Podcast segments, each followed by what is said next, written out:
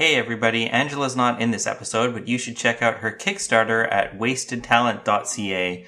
It's only open for a few more days though. Did I tell you that I apparently, mm, allegedly met a listener of this show? Really? Yeah, I'm not 100% sure they weren't paid by my mom, but um, uh, yeah, at Canzine, a nice young man named Derek came up and said, I listened to your podcast, and then didn't go into any details, so I'm not 100% sure it was this podcast and he meant me, but um, he might listen to our podcast. I was talking to Josue like this week, and uh, I got him as a listener. He's listening to our podcast now. So Oh, there we go. Well, Who thank, knows if he'll keep listening if we do this this great an intro every time. thank, thank you to Derek and to Josue for listening to our podcast. our two listeners. Yes. Third one is my mom. Yeah.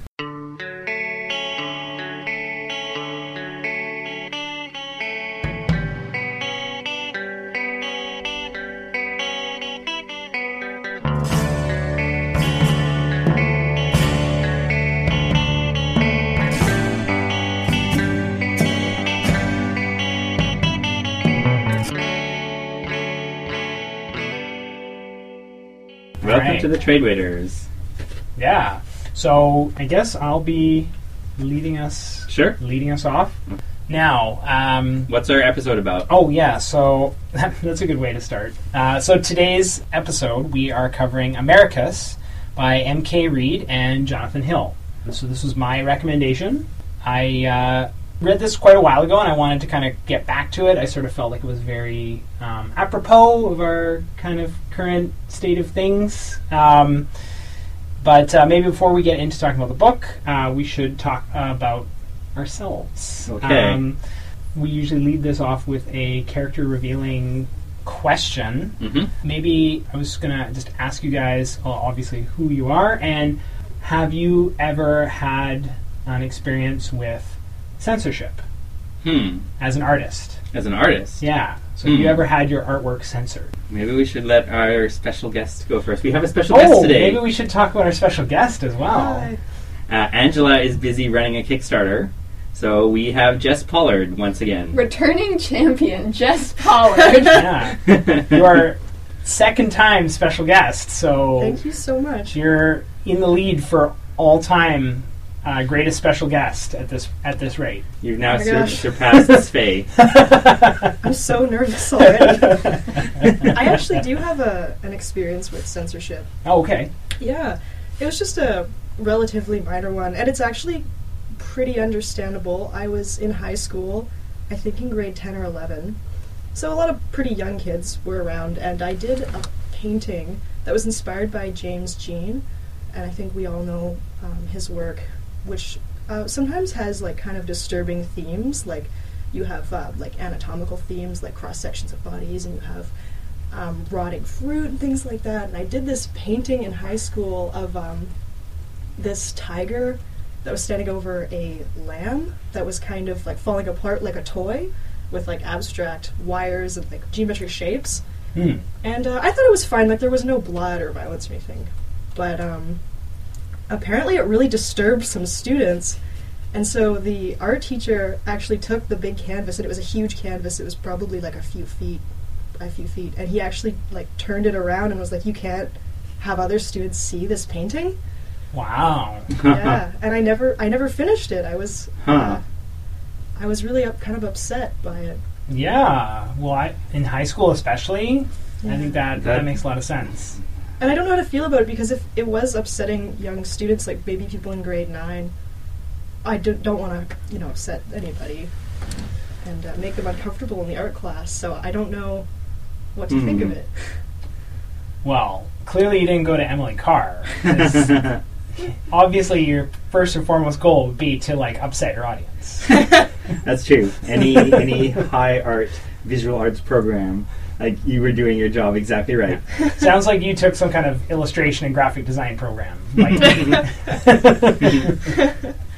okay. Okay. So who wants to jump in next? Um, I can jump in, but I don't think I actually have a story. Uh, I'm Jonathan Dalton, and I'm trying to think of a time where I've ever had to face any, any kind of censorship, and I honestly can't think of anything. Hmm. Um, you got to push that envelope more. I guess I just don't push the envelope very much. Either that, or I have the privilege of being in a, a privileged position of not anyone, no no one ever questioning me. Hmm. Interesting. Hur- Hooray, white male cis privilege. Okay. Okay. so, moving on from there. uh, I'm Kay Gross, and I don't. I don't know. I man, I went to art school forever, so it was all pretty lax on the sort of like what was acceptable. Everything was acceptable. Um, so I don't think. And I make really uh, tame art, so I don't really think anything I do would ever have, have the risk of being censored. Yeah. How about Okay. you, Jeffrey? Well, so I am Jeff Ellis, and uh, I have not had a lot of experience with censorship, but actually, my first experience with censorship did come in high school as well. Uh, so, in my graphic design program in high school, we got to design the covers of the agendas every year. And I did a comic for an agenda cover, but my comic was very tongue in cheek and involved like bullies stuffing people in lockers and you know teachers being really mean to students. And my teacher thought that it was hilarious. And i think he wanted to just use it as is but he also knew that this was not going to be possible. So he asked me to bring it to the principal to get some feedback because she was a former art teacher. So she had some notes quite a few notes uh, and it basically involved redrawing the entire thing and in, in in my young adolescent mind declawing it and just taking away all the impact of it. Uh, so i was very incensed at the beginning but then of course my teacher was like well look this is either happening or we're going to just go with another cover so you know do you want to be on the cover or not? So i redrew it and in hindsight i think it was probably a much more accessible enjoyable comic piece, and it was like probably one of my first published comic works. And that was sort of through compromise with censorship. So that's kind of like the one uh, that I can sort of think of. So, should we get into this book that deals somewhat with Okay. ideas of censorship? I guess I should lead us off with what Americus is about. Start out by just talking a little bit about the creators. Americus is written by M.K. Reed and drawn by Jonathan Hill. Both of them are residents of Portland, Oregon at the moment. And I didn't actually know this until I did my research, but M.K. Reed is a uh, woman who writes both comics and also has written for like anthologies like Papercutter, but also has written like uh, magazine articles and uh, short stories and children's short stories. So she's a pretty prolific writer. And uh, Jonathan Hill does not have a lot of other credits to his name other than Americus, but uh, they both have their they have like a joint site for Americus. So I get the feeling that maybe the two of them are going to collaborate again. So Americus is set in a small town called Americus, which also I discovered there are lots of towns in America called Americus. Did you find out if there is one in Oklahoma? Because it's not stated very explicitly, but at various points, because I was looking to find that information out, the There- story takes place in an there- Americus in Oklahoma. There, there is an Americus in Oklahoma, so I was curious if that was basically a real location. Uh, because I actually, when I first read this, I assumed Americus was just like a made-up thing. I'm like, well, that's silly. It's in America. It's called Americus. What kind of ridiculous town would be called that? Americus. Like, that'd be like a town called Canadiana in Canada. Like, silly. There's there's examples like that though. What's the the name of that street? There's a street in Vancouver that's Canada backwards. Oh, and Adanac. Adanac. Yeah. Oh, that's different. That's, No, that's ridiculous. Adnac's, Adnac's cool. That's dumb. that's not better than Americus. Um, okay, so yeah, so it's a it's a small town America, and in this town uh, they have a library with a excellent librarian, and our our main character is like an avid reader. Uh, his name is Neil, and uh, he uh, is really excited about a book series called Apathea. Or is that, am I saying that right? Who That's how I read it. Okay. and uh, it's essentially kind of a send up of like a Harry Potter kind of young adult fantasy series. And in this town, there is um, surprise, surprise, in this small American town, there's a lot of right wing Christians who get really upset about the existence of this Apathea book in the library, and uh, there's protests and there's attempts to have Apathea removed from the Americus library. Um, and that's kind of the main thrust of the plot, but it does sort of meander into just a little bit of teenage life. Am I sort of, does that seem like a good summary? Does anyone have any Mhm. other notes to throw in there? Seems pretty solid. Okay, cool. So uh, obviously, I enjoyed this when I read it the first time, and that's I sort of thought I would put it out there because it sort of felt again sort of very prescient right now. Uh, but does anyone or can I get some responses from, from the rest of the room here? Sure. I had also um, read this before. When you recommended it, I initially just didn't remember that I read it before, and then I saw the cover and I was like, "Oh yes, no, I've read this." Um, I feel like I enjoyed it more the second time through than the first. Hmm. Um, I actually quite enjoyed this book. Uh, is just sort of my general overall reaction. Like the characters were pretty engaging, and I really related with the main character because I feel like that's the kind of awkward teen I was. And it, yeah, it was just kind of a, a fun read. Jonathan? Uh, yeah, I, I enjoyed it. This is also the second time I've read this. I bought this at uh, SPX one year from. Uh, I don't actually remember who I got this from. Who did I get this from? I got this from someone who wrote, who drew in it and did not actually sign it. I'm going to assume that that's Jonathan Hill because it is drawn. Wait, Uh, it drawn says in. it says Oh, okay. it says Jonathan. Oh, from Jonathan. Keep rocking, right. dude. Okay. Jonathan. There you go, Miss yourself. um, so yeah, uh, I bought this from Jonathan Hill at SPX the one year I actually got to go to SPX, Yeah. and I'd read it then, and I reread it for the podcast, and didn't really remember the story super well, but um, yeah, no, I enjoyed it still. Like there's there's a lot of things I like about this book. The, the characters are very strong. I think is the main thing Hmm. And it seems very realistic. This seems like this is how a censorship debate would go in this setting. Yeah. Uh, I'm not sure it really gives equal time to both sides, Hmm. uh, but then again, maybe that's not the purpose of the book, Right. and maybe that's not important. Right. So, All right. Cool. Jess. Actually, that's a great um, segue into what I was going to ask. I'm going to save my opinions, I think, till later Okay. and kind of ask a question to what you guys think.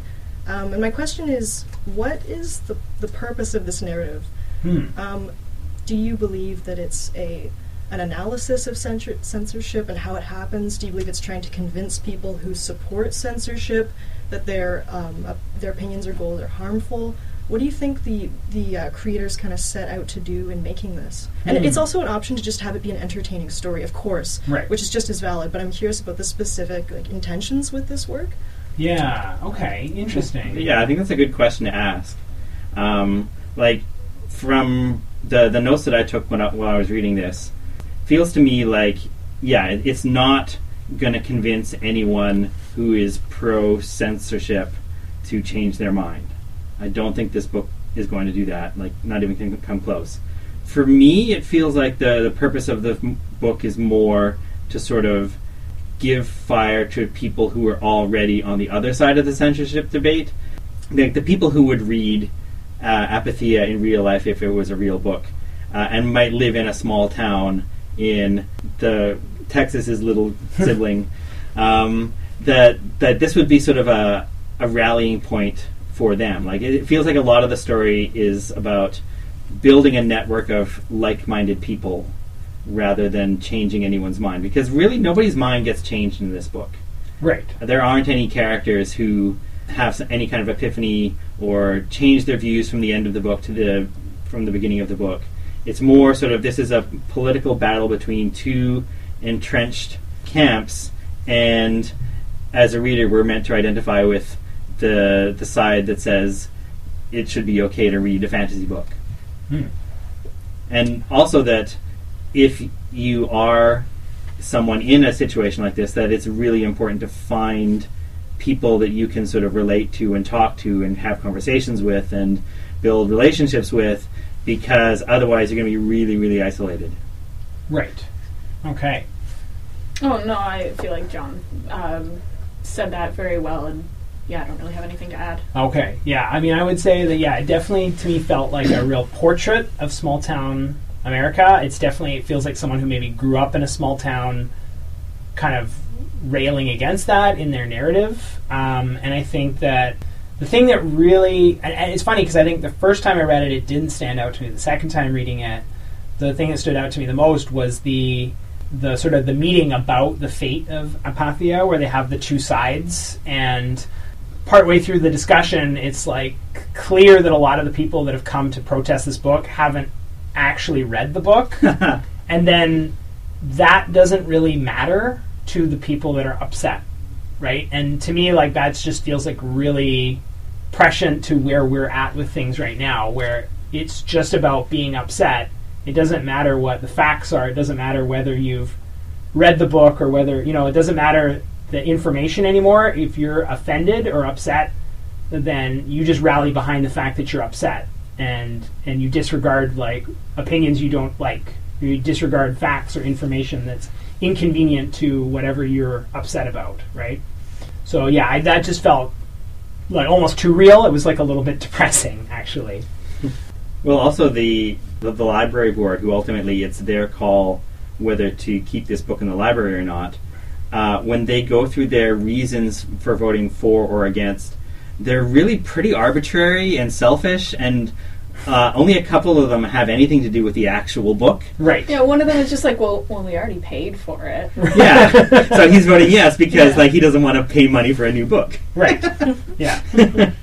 Yeah. so I don't know. I mean, it all comes down to that, I guess. Yeah. Yeah. I mean, I, I think something that I um, I think didn't get explored very as, or as much as I think might have been worthwhile is Danny and Mm. his story because sort of the catalyst for this campaign against Apathea is that the Neil's friend Danny is also a fan of these fantasy books and when his mom finds him reading the books she gets upset and you know says well this is going to lead you to witchcraft and, and lead you away from God and and then they have this big explosive argument and then Danny says mom I'm gay. And that just kind of comes out at this dinner table and the mom freaks out. She hits him. It's very unpleasant and she sends him off to like a boarding school to like straighten him out. And i feel like that's a really powerful uh, narrative. I think that's something that a lot of people like go through and it is sort of something that was talked about but it wasn't the main thrust of the story but in some ways i found like that could have been a more compelling uh, thing to explore more in, in the story That was maybe the one thing that I felt needed. Not necessarily needed, but I just felt like it didn't go. Like the sort of. When Danny goes, Mom, I'm gay, like, it actually really took me out of the story because it felt. It just didn't feel like it was ever followed up really concretely, and it Mm. felt kind of cliche and just like, does he actually mean this, or is this just like being a rebellious kid where you just say the opposite of what your parents want to hear. And I, d- I don't know. To me, hmm. it just sort of rang a bit false, but I, I think maybe it just needed a bit more developing and a little bit more going on and like follow through for hmm. it to read as more believable.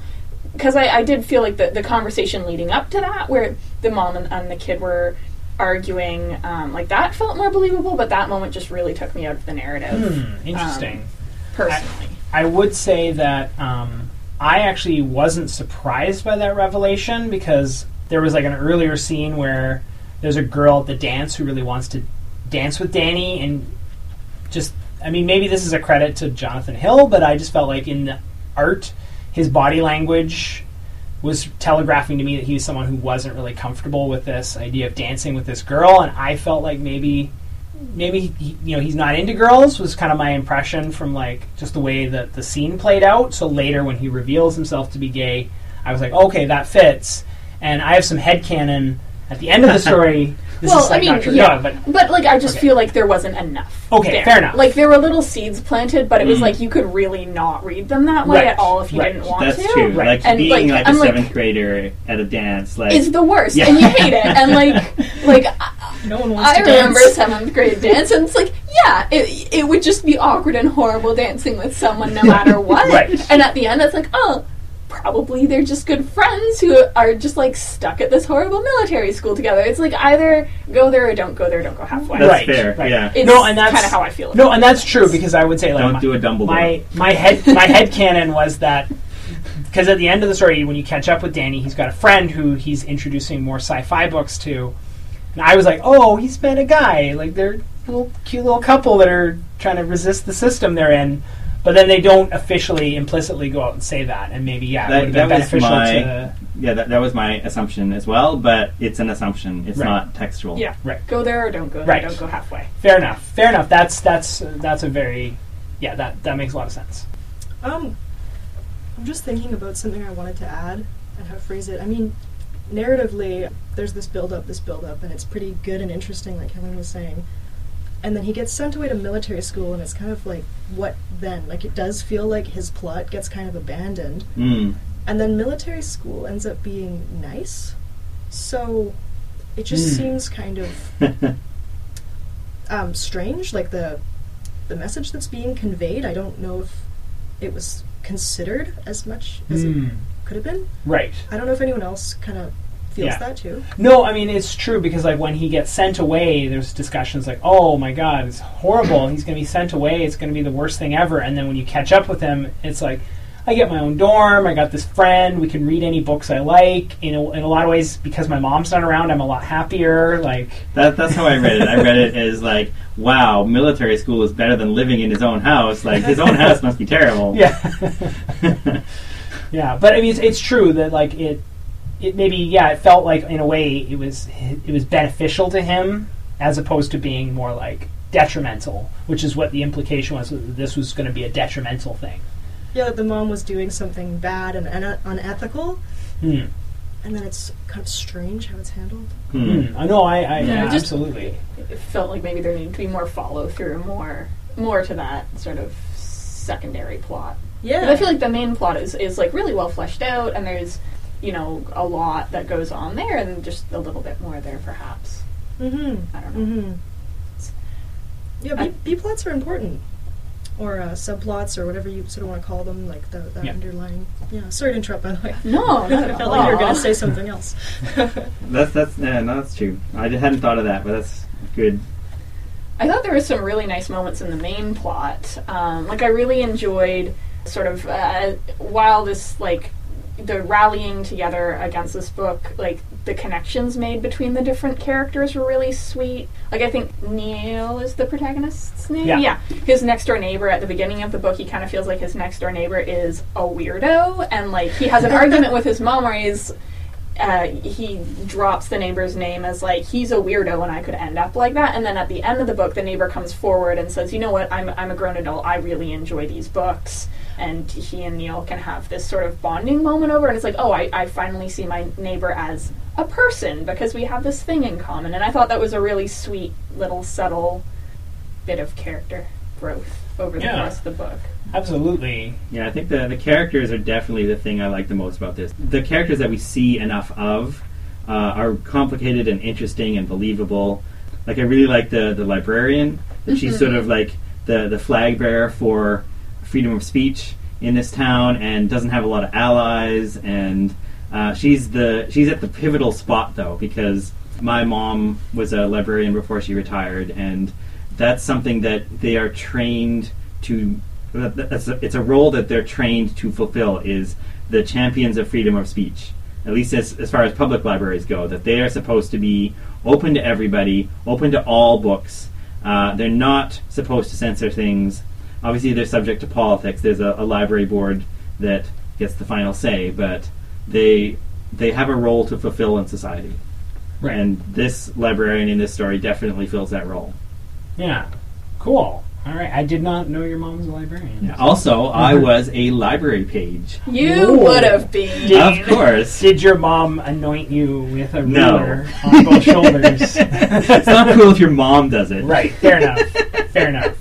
No, I would. It's it's a pretty good job. It's minimum wage, like, as described in the story, uh, and you don't have a lot of responsibility or anything. You just put books up back on the shelf. But it's a union job, Well, so you get like union benefits for this to make up for your small pay. ear- early days of playing with unions, Jonathan. There you go. Yeah. They got me for life. Yeah. uh, okay. I always wanted to do that, and just like never wound up doing it. Good job. like, yeah, I really wanted to do that. Don't do it for your whole life, and you're not going to pay your rent that way. But Yeah, I mean, like I would say that uh, definitely in a lot of my notes, it's character moments and just noting characters that I like. I mean, I thought Amber and Stacy, the sort of teenage girls uh, that are like a year ahead or a couple years ahead of Neil in the in the shop class, yeah. were really great. yeah, I like that all his friends in high school are girls. Yes. Yeah, and uh, and I, I also really enjoyed just the way he um, goes to this barbecue, and like I think it's his cousin's boyfriend. Yeah, the cousin's boyfriend. That like scene together where they're kind of the cousin's boyfriend is like, "What? You don't know about music? Let me show you music." Yeah, I'm giving you so many mixtapes. Or no, no, he's burning CDs, which is like this dates the book so much. But he's like burning music onto CDs so he can take it and listen to it on his Discman. you can still do that. Yes, fair you enough. can. Teenagers don't have resources. They, they have to get use what they can get. But uh, here, Jess, uh, I, I I noted from some of your notes that maybe you had some criticisms. No, don't read my notes. That's, That's the one thing. Um, I think I'm. I kind of just want to ask questions more, almost. Yeah. Like okay. I, I want to make my analysis clear through the questions that I ask. If Okay. that makes sense. sure. Um, to be quite like charitable to the the book. Mm-hmm. So yeah, I, I think I'm just gonna sit back and, and ask some questions. I mean, one of the ones I had when Jonathan was talking, you said that the characters were complex, and I'm wondering what you meant by that. Morally complex, like there are characters that have some good and some evil, or that are uh, morally gray. Like, what kind of complexity are you talking about? Hmm. No, that's a good question. I hadn't thought of that. Um, no, you're right that they do tend to be like we're supposed to figure out pretty early on whether they're on our side or the other side. So like that part maybe isn't very complex. Uh, I just found them interesting. They seem like real people. They have complicated problems. Like Neil is um, kind of a jerk. I mean, it, he's at the age to be, but like he reminds me of uh, people that I knew in school when I was that age, uh, and yeah, no, that that seemed like he's not he's not a cipher for the reader. He's a character who you can be, sort of be distant from because he's doing things that are like, mm, that's not cool. What are you? What's wrong with you? Come on, get it together. Yeah, I mean, um, I think that uh, I, I would say like I wouldn't call the characters complex, but I feel like they all have they have elements that you feel real. I think is the big thing for me is like sort of Neil's overworked uh, single mother feels like a real person that I could just I could see I could believe like in a person like that she just seems like an experience that a lot of people live and like that he has this like distant father with this like they kind of just vaguely talk about like his father being off somewhere with like a stepwife and he just basically sends checks and isn't like involved in Neil's life like that again it rings true it just feels like a very real lived experience um, and so I think I would just say a lot of the characters have these little elements that just make them feel very authentic. I don't know if I'd say c- complex, but like I think authentic is maybe the word I would use. But would you say that the characters that are clearly on the, the wrong side, and I'm using quotation Hmm. marks here, are granted that humanity and that Hmm. complexity? Interesting. Not nearly as much. Yeah. that's definitely true. Especially the teachers. Right. The teachers are terrible. These people should not be teachers. I think I think that was almost done intentionally to like play up this idea of like the bedraggled, overworked teacher. I, they I had they did have a few. I thought they got a cross section of they had like enthusiastic teachers and then also teachers that were like, "I'm going to be uh, over here. Don't kill yourselves." Yeah, but Like- the en- enthusiastic teachers are not enthusiastic about good things. Hmm. I don't know. Like, part of the problem is that I'm a teacher and I have trouble reading stories Mm. that have like that put teachers as sort of the villains Right. uh, because I'm too invested in that role and like what is right and wrong in within that role. Right. That when I see a character who's like just doing the wrong thing all the way through, I like just can't put a wall up. I can't deal with that. Fair enough. But yeah, no, I don't like these teachers. Fair enough. uh, I mean, I would say that um, I think that that you did hit on like a good uh, point, Jess, though, which is that um, I think that when you look at uh, your main entry point for the opposing side to Apathea is Danny's mom, and like Danny's mom is basically constantly just saying the most horrible things. And you know she hits her son her husband like drinks uh, and like doesn't seem to even want to be like in the house with her. And yeah she's definitely painted as just a really horrible caricature which i guess like i would say especially again because i recommended this in the context of kind of our con- current state of affairs i would definitely acknowledge is sort of not helpful in that it's just sort of further kind of pushing that divide of like us versus them that like people that don't agree with if, you're not in favor of freedom of speech clearly you're like a religious bigot is essentially kind of the message that maybe you could glean from this uh, if, if, if we were like being critical of like what they're saying i think that that's i could see that Hmm. We haven't talked about the art at all yet. Mm. Um, yeah and actually i did make some notes at the beginning about that but maybe do you want to lead us off oh, um, I enjoyed the art. I quite like uh, his style of inking, and I enjoyed that there was some like humor in the art. Like there's one page where um, Neil's looking through a dumpster, and there's like a skull, and I like uh, there's it's right near the beginning. I think it's I want to say page twenty two. I gotta find that. Yeah, it's page 22. Yeah, there's like a skull in the dumpster. There's a paper marked F plus for John Hill. Oh yeah, you're And right. like, there's just like a sense of humor and play in the art, or like I quite enjoy, and that when Neil is hanging out with the um, cousin's boyfriend, like he's wearing this specific shirt that is like black with flames on it, and later on. Neil has this sort of like fantasy of like cool him and he's wearing that shirt. yeah. And it's just like these nice, nice moments. Yeah, I I really like the way that Jonathan Hill draws. I I just thought it was a really nice, expressive art style. Like the facial expressions were nice, the characters' uh, shapes were really nice. I actually noted he was doing the same thing that Alison uh, Bechdel does, which is the lines coming in from the tops of the panels to make them feel a little more full. Uh, where is that? oh Uh, yeah, um, like you can see here on Oh, page that. Yeah, yeah, yeah. Yeah. Okay. Yeah. I Yeah. often do something like that with color. Yeah, that's, Um, that's a good trick. I, like the uh, like his clear line style. The because the the main plot is all this like there's no gray. There's very little cross hatching, if any, Hmm. uh, and there's still a lot, an awful lot of depth. Mhm. And that's not an easy thing to do, and, Well- and he, he accomplishes that pretty well. And, and I would say that I enjoyed the fact that when they go into the book, There's Um, shades of they do the shades of gray and they kind of change the art style a little bit. Um, so whenever you enter the book of Apath- Apathea, it's got gray tones and it's drawn. It feels like it's drawn a little more in a heroic fantasy style, but it still fits with. You know, it, it doesn't feel jarring. hmm Uh, which I mean, I think if they had if they had another artist doing those scenes, it would be too much. So I think Jonathan Hill did a good job of making a sort of an idealized fantasy interpretation of his art style for the Apathea scenes. And I do really enjoy that they switch up the, the color palette and they go from hatching to gray tones.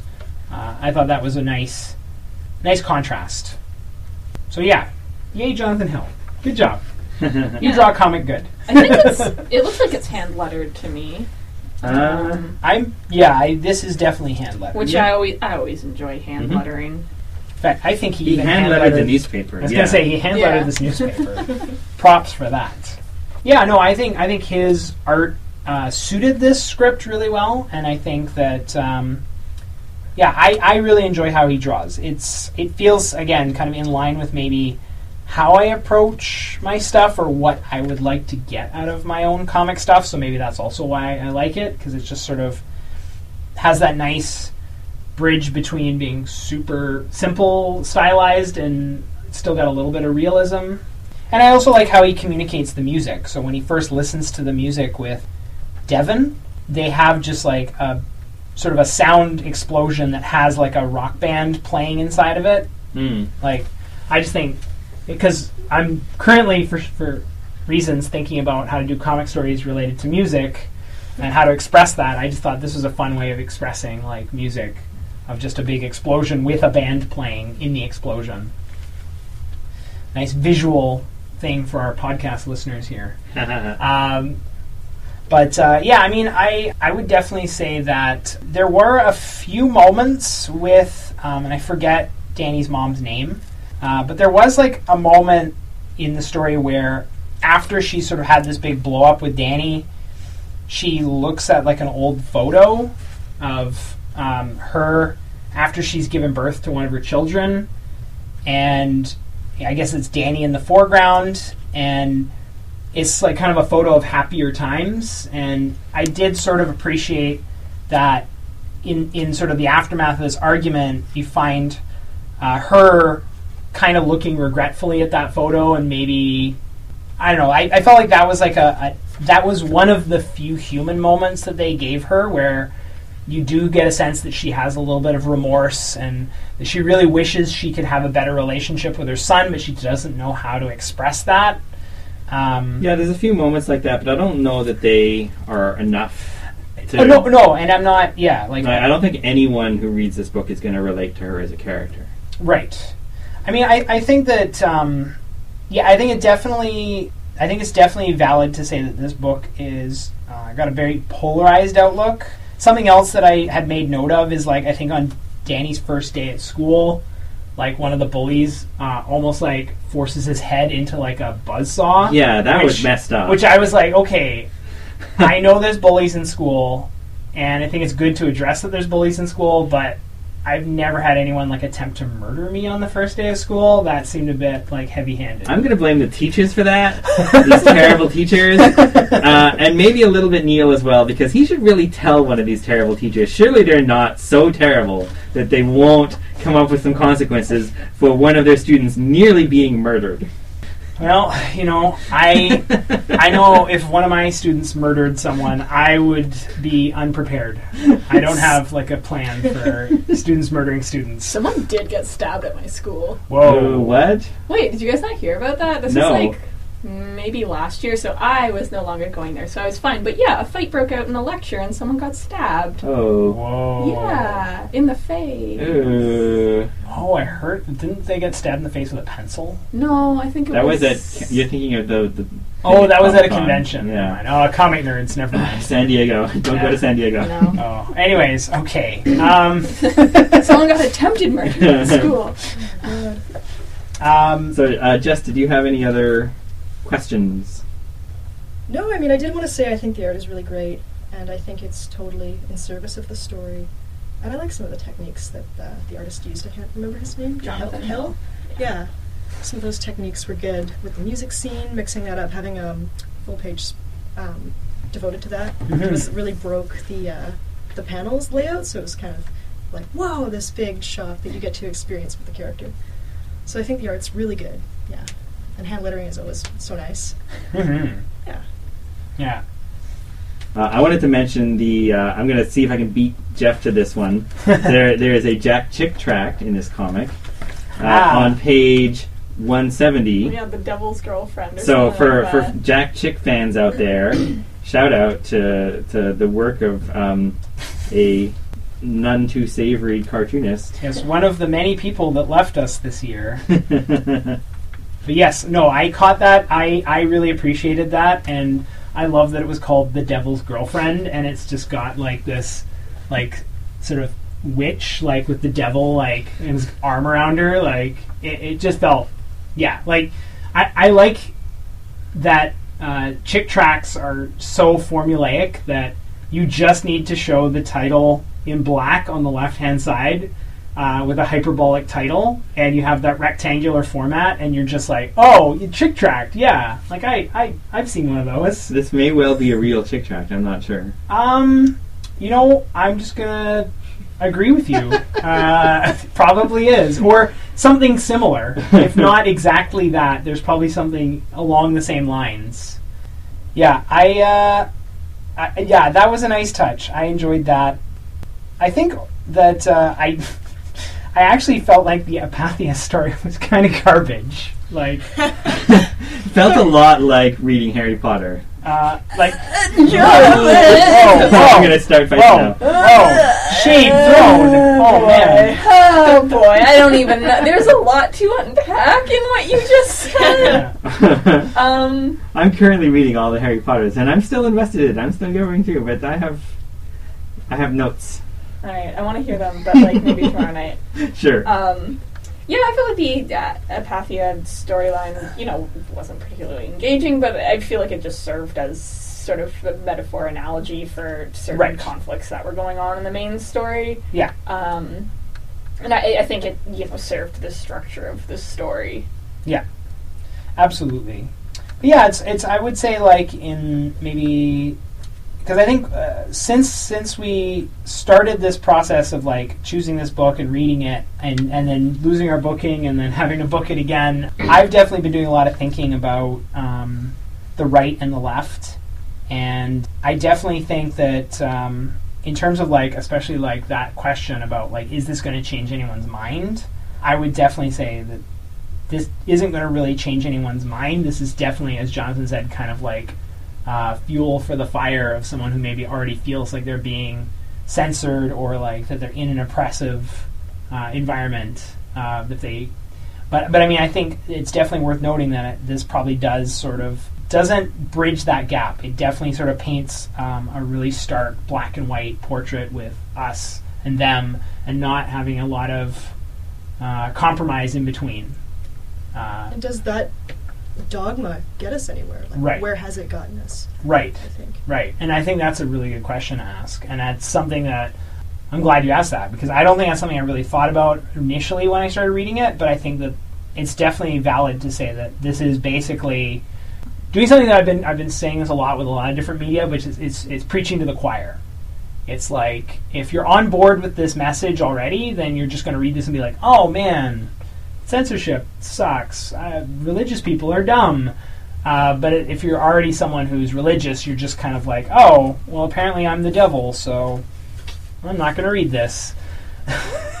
yeah, and I think there there is value in telling people, especially let's say middle school kids, that you're not alone. There's other people who uh, are going to be on your side. You just need to go out and find them. But yeah, there's a lot of other valuable things that could be done as well. I'm not sure. I feel confident being able to say which is the more important thing to be doing. Hmm.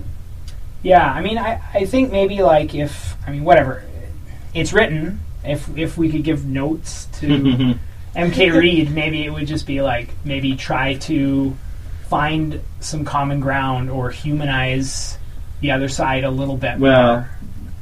Depending on what the other side is. If they're literal Nazis, then no. yeah, fair enough, fair enough. I mean, no, but I think but think no, I- these, I- this is this is pre-Nazi. I think that, like, I mean, for example, like, even though I don't agree with Danny's mom, I think that Danny's mom wants the best for her children, and she clearly doesn't know how to express that to Or them what is best effectively, and she doesn't maybe understand what is best.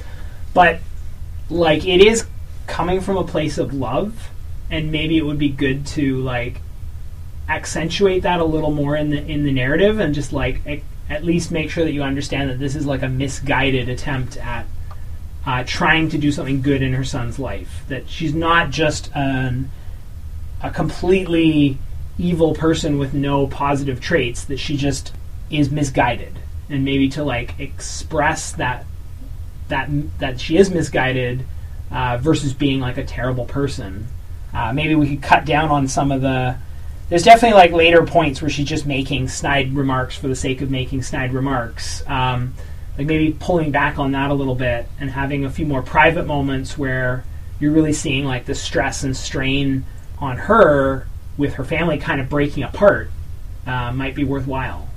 Or uh, another tack you could take is to have, because uh, on the sort of the right wing side within this story, there are no other characters that we find out very much about. Right. So if uh, Danny's mom is this horrible person who is sort of the reason that the story exists because she's the one behind all the terrible things that happen. Um, then it, maybe it would be useful to have some other characters who are on her side but not horrible people, Right. and we don't really have that in this book. Right. Absolutely. And like where I'm coming from is as somebody who supports freedom of expression, I want the left to be strong. I want their arguments to be strong.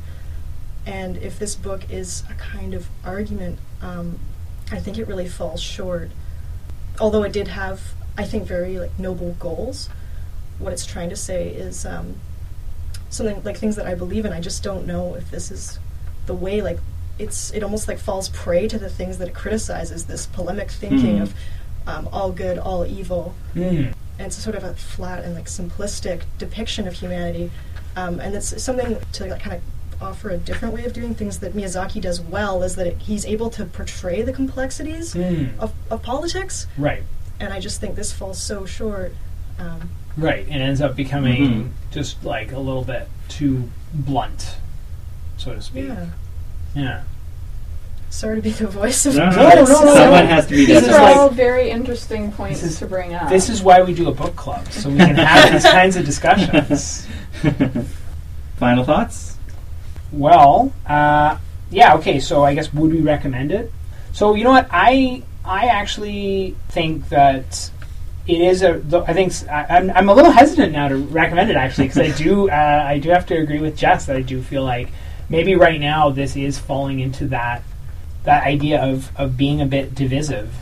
I think that it is like I think a fairly I mean it's a beautifully drawn story. Um, so I think all our podcast listeners uh, should look at the art samples we're going to post on our Tumblr because I think this, the art is fantastic, and I hope to see more comics drawn by Jonathan Hill. And I think that um, like Americus is an interesting read. I would be curious to see what more comes from MK Reed. I get the impression that a lot of her work deals with uh, subject matter like this, and I'm not sure where this falls in the timeline.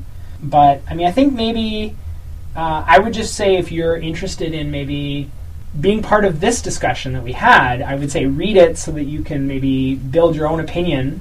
But uh, maybe I, I would say not for not necessarily for as young a reader as this might be aimed at, because I Mm. feel like this might actually uh, further entrench people in in some divisiveness if you if you're reading this at too young an age. I I think it does foster sort of that us versus them mentality.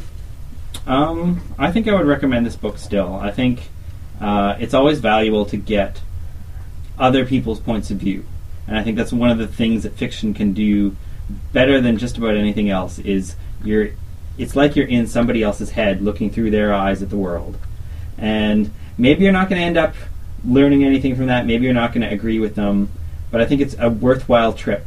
Hmm. Like nine times out of ten Right. and the the book is well written, it's well drawn, it's like well put together. Whether or not the fundamental underpinnings of the story are uh, something you can get anything out of, I think you have to read it for yourself and decide. There we go. Yeah, I think some excellent points were raised here today, but I would absolutely recommend this book. Um, like Jonathan said, I think it's an enjoyable read. Uh, I think it's you know definitely suitable for the age range that it's targeted at because it's like it's this isn't the only book that anyone's ever gonna read. Right. You know, it doesn't exist in a vacuum. What? Um, so we can look at it and say, you know, maybe it doesn't hold up in these ways, but like I can guarantee you, this is not the only book a kid is going to read, and they will. You know, it's just another point of view and among a sea of point of views. So yeah, you know, I'd, I'd recommend it. I think it was a fun read. Um, Right on. Yeah, one thing I, that I liked about the book is that um, it points out that it's not really fair to criticize something you haven't read. So I think I would have to recommend this book. I'd say like read read this book, um, and please like disagree with me or agree with me or like create, have your own opinion of it. Like definitely read this book.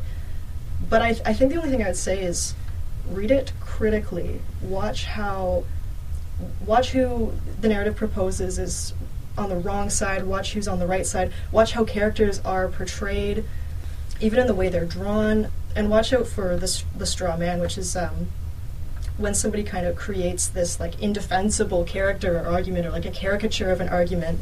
that you you have to agree with. So yeah, I would I would recommend it, especially because it sort of sparked this interesting Hmm. debate between us, and it's very thought provoking.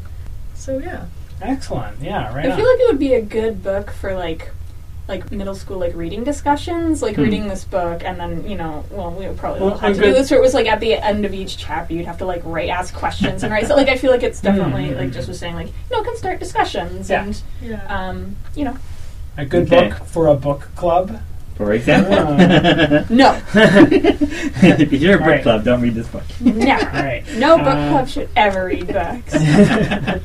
All right. Okay. So I am Jeff Ellis, and you can find my work at jeff-ellis.ca. And my uh, shout out is actually going to be to Dykes to Watch Out For, which came out of retirement to put out one strip uh, in response to the current uh, election results, which I find interesting that Dykes to Watch Out For covered from Bush Sr. till just before Obama became president, disappeared, and now that a Republican's back in office, it has reemerged. Uh, so apparently, they can only exist in tumultuous political times. So uh, there's only one strip, but uh, maybe there'll be more. Um, but I'm just going to say that's exciting. And are, Oh, who are you and oh, where can we find your work? No, I already said that. Oh, that. did you say that? I did. Oh, okay. I was So like, who are you, and where can we find your work? Edit that out, John. Maybe. Edit it out, Maybe. um, clearly, I listen to what Jeffrey has to say. okay, now I'm keeping it. Alright, um, I'm Kay Gross, and I actually just uh, put together a new little portfolio site with um, some short comics that have all appeared on, on my Tumblr, but a, a better way to read them, and um, some excerpts from some of my longer comics, which is you can find. Oh, and some of my embroideries on there too, which is sort of my side practice in art, and that's at kagcomix.com. So K A G C O M I X. And my shout out this time around is I don't think I shouted it out last time.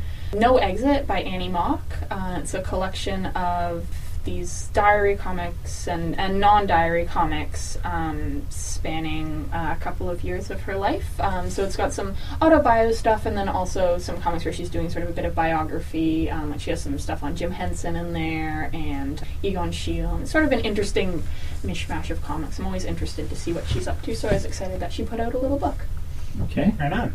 Uh, I'm Jonathan Dalton. Uh, you can find my work at phobos-comic.com.